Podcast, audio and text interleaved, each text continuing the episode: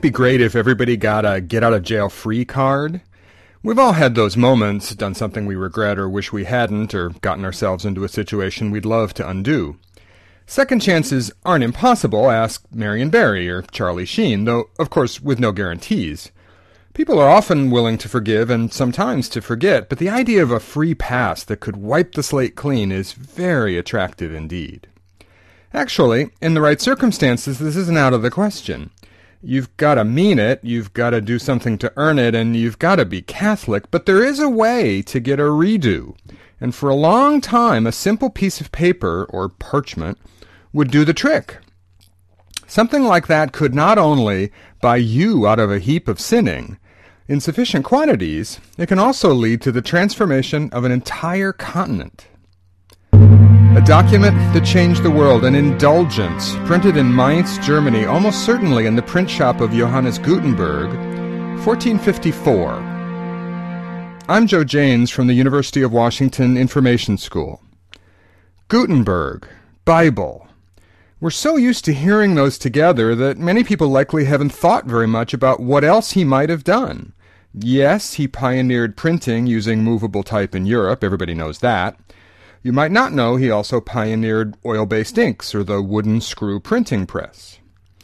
Gutenberg himself is, in large part, a cipher. There's large chunks of his life we know nothing about, leading some to wonder if it was really him at the wheel, so to speak. We know his father worked at a mint and he had experience as a goldsmith. We also know that he was either a terrible businessman or really unlucky, or both. He and some others wanted to make some money by selling mirrors for use in a holy festival, only to have the festival postponed by a year because of flood or plague or something. Now, stuck with a bunch of unsellable mirrors, he said he's got a great idea that will turn around their fortunes. He started work on the Bible in 1452 amid a lot of secrecy and a series of loans from one Johann Fust, who bankrolled the scheme, poor soul, and later sued, claiming he never got any interest and the money was misused. It does appear that two different printing presses were used, with different sets of type, as many as a hundred thousand separate pieces in all, along with a lot of paper and the skins of 3,200 animals, probably calves or sheep, for the 40 vellum copies. They were even customizable. If you bought one, you could add your own decoration in spaces intentionally left blank. Within three years, the time it would take to produce one Bible by hand, typically, the work was done. A total of 180 were printed, of which 48 complete examples are known to have survived. They're trophies for collectors and institutions. Even having a single page or leaf is a point of pride. Except there's more to the story. The Bible is universally known as his masterwork, but while that was in the works, there was cash to be made, producing school books, calendars, and especially in the lucrative business of printing indulgences. Indulgences have been around for centuries, an opportunity for the faithful to atone and have their sins remitted by, say, good works, or making a pilgrimage, fasting, going on crusade, or a pious donation.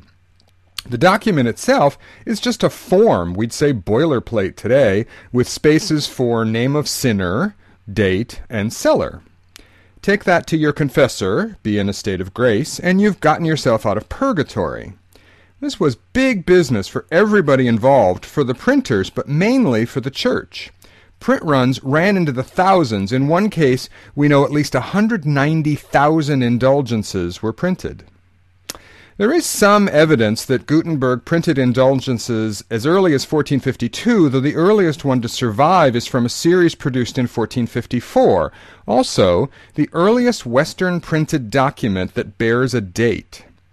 It was created to raise money for the defense of Cyprus from the Turks who had just taken Constantinople the previous year.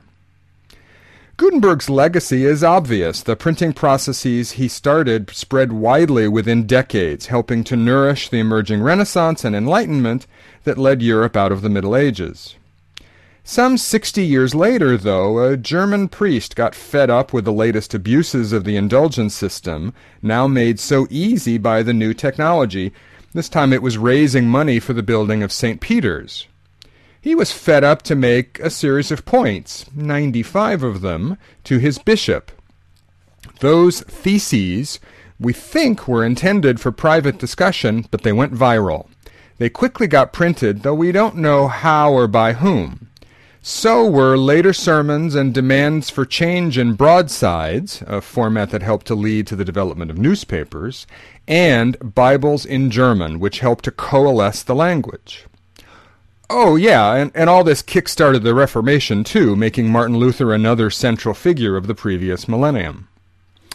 There's yet one more aftermath to this story, though, which resonates today.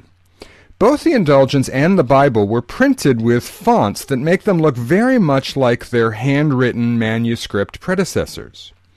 Well, this makes sense. If you want something new to be adopted, make it look familiar, as much like an old version as possible. Things like this are called skeuomorphs, and they're still around.